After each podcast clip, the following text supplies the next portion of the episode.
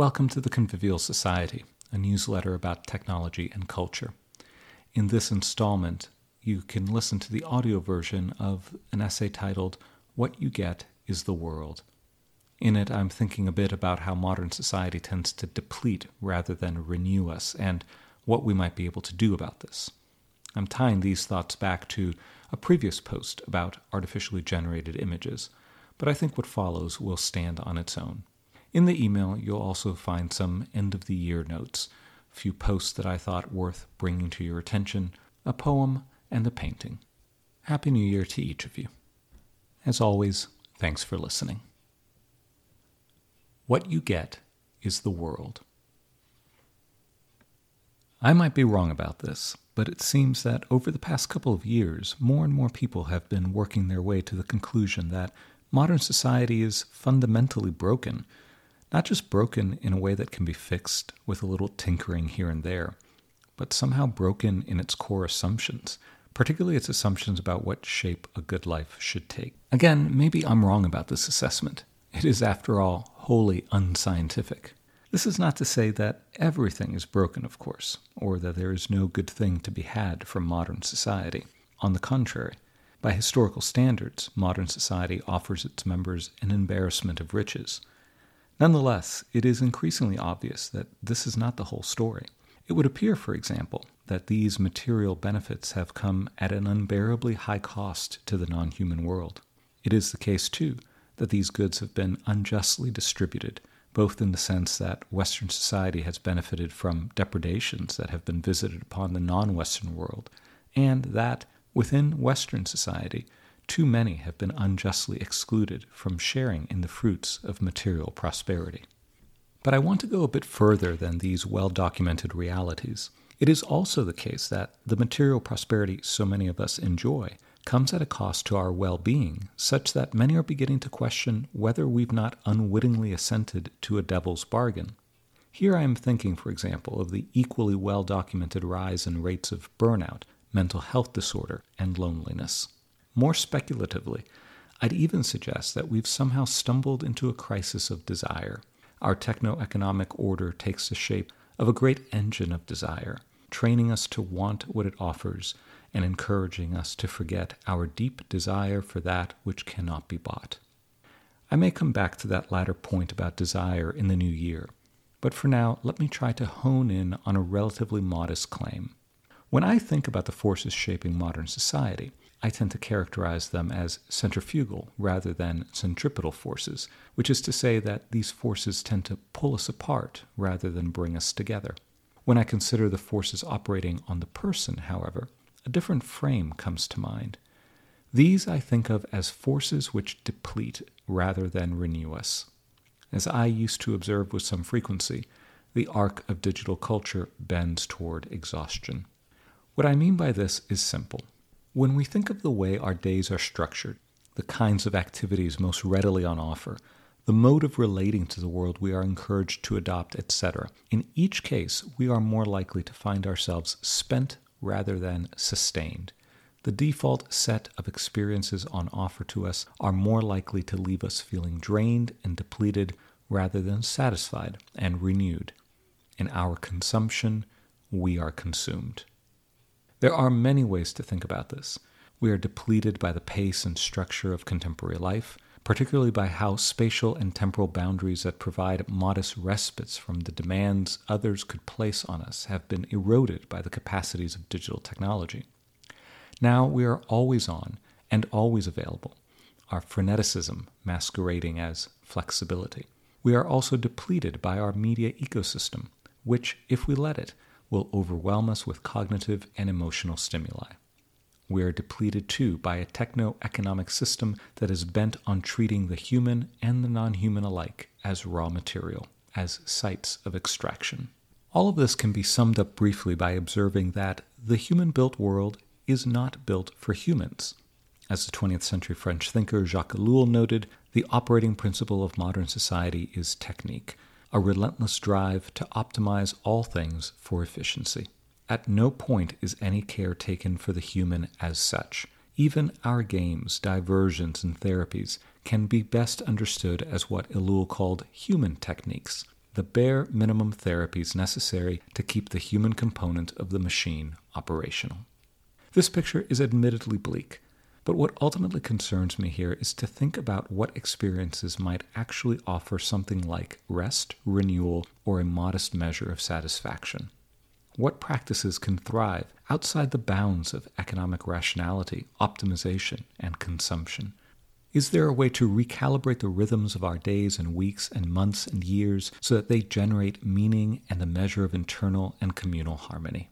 I suspect there are many good answers to those questions. And in the coming year, I want to spend more time thinking and writing about what those might be. But just now, I'm thinking about depletion and renewal mostly in light of my discussion of depth in the last installment discussing artificially generated images. If you've not read it, no worries. The line that sums up the key idea comes from a longtime tutor at St. John's College who once observed that serious texts have a surface that arouses the desire to know them and the depth to satisfy that desire. In place of occasional experiences of depth that renew and satisfy us, I observed, we are simply given an infinite surface upon which to skim indefinitely.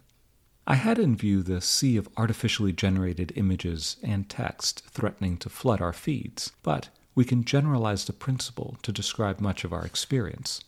I initially intended to develop this line of thought a bit further in that last installment, but as so often happens, the piece went off in another direction, and I thought better of trying to squeeze this bit in. But I do find myself wanting to make the case more explicitly for the idea that there are depths worth discovering by the application of our patient, careful attention, and that these depths can be rewarding and renewing. Of course, I doubt that many of you listening will need me to make this case for you. In fact, I'm sure many of you can make it better and more eloquently than I can. But I find it useful to return again and again to key ideas and principles I, at least, can always use the reminder.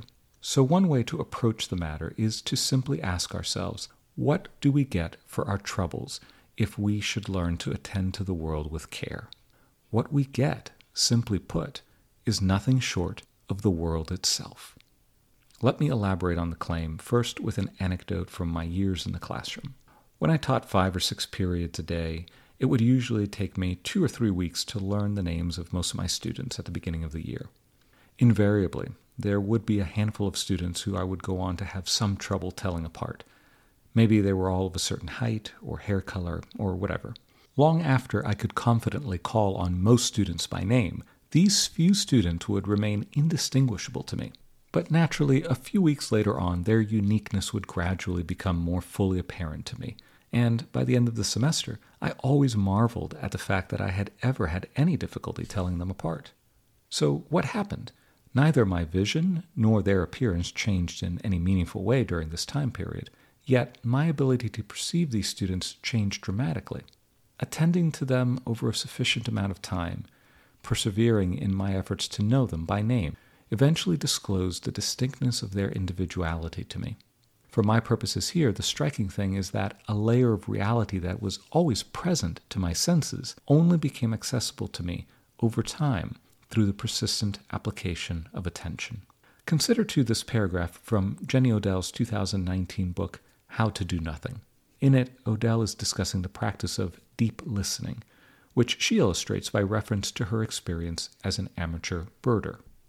What amazed and humbled me about birdwatching was the way it changed the granularity of my perception, which had been pretty low res. At first, I just noticed birdsong more. Of course, it had been there all along, but now that I was paying attention to it, I realized that it was almost everywhere, all day, all the time. And then, one by one, I started learning each song and associating it with a bird, so that now, when I walk into the rose garden, I inadvertently acknowledge them in my head as though they were people. Hi, raven, robin, song sparrow, chickadee, goldfinch, towhee, hawk, nuthatch, and so on.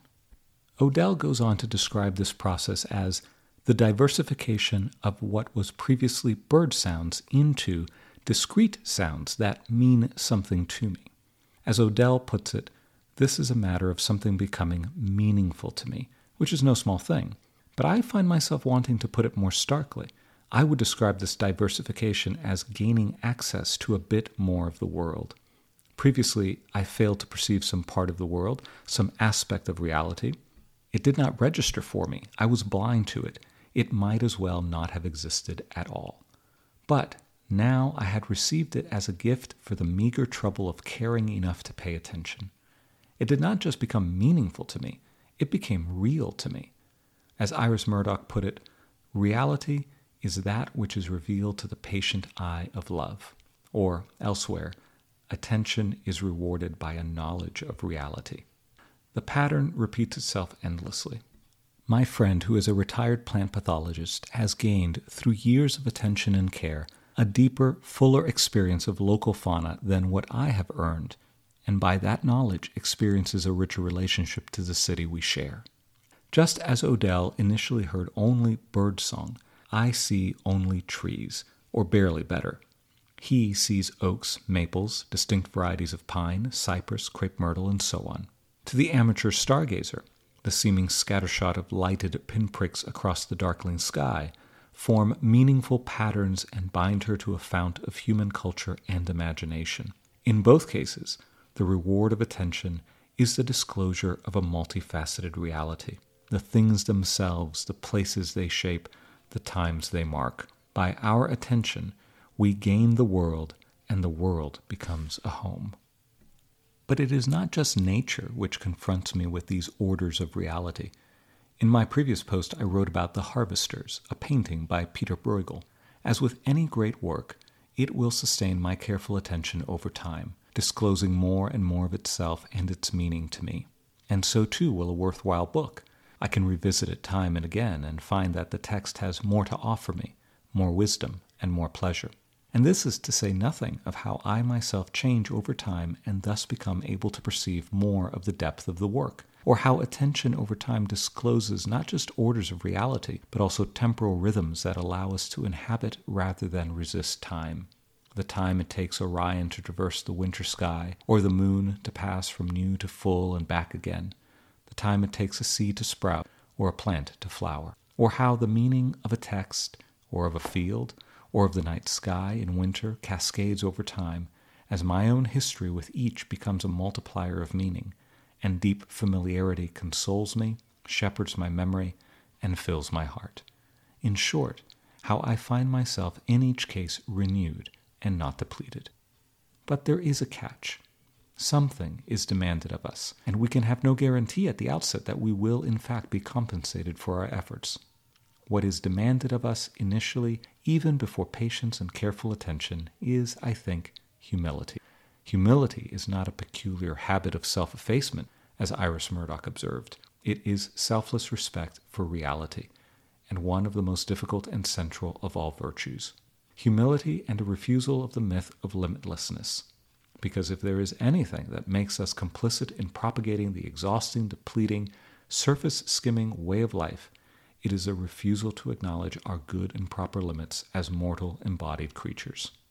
As Wendell Berry has put it, our human and earthly limits, properly understood, are not confinements, but rather inducements to formal elaboration and elegance, to fullness of relationship and meaning.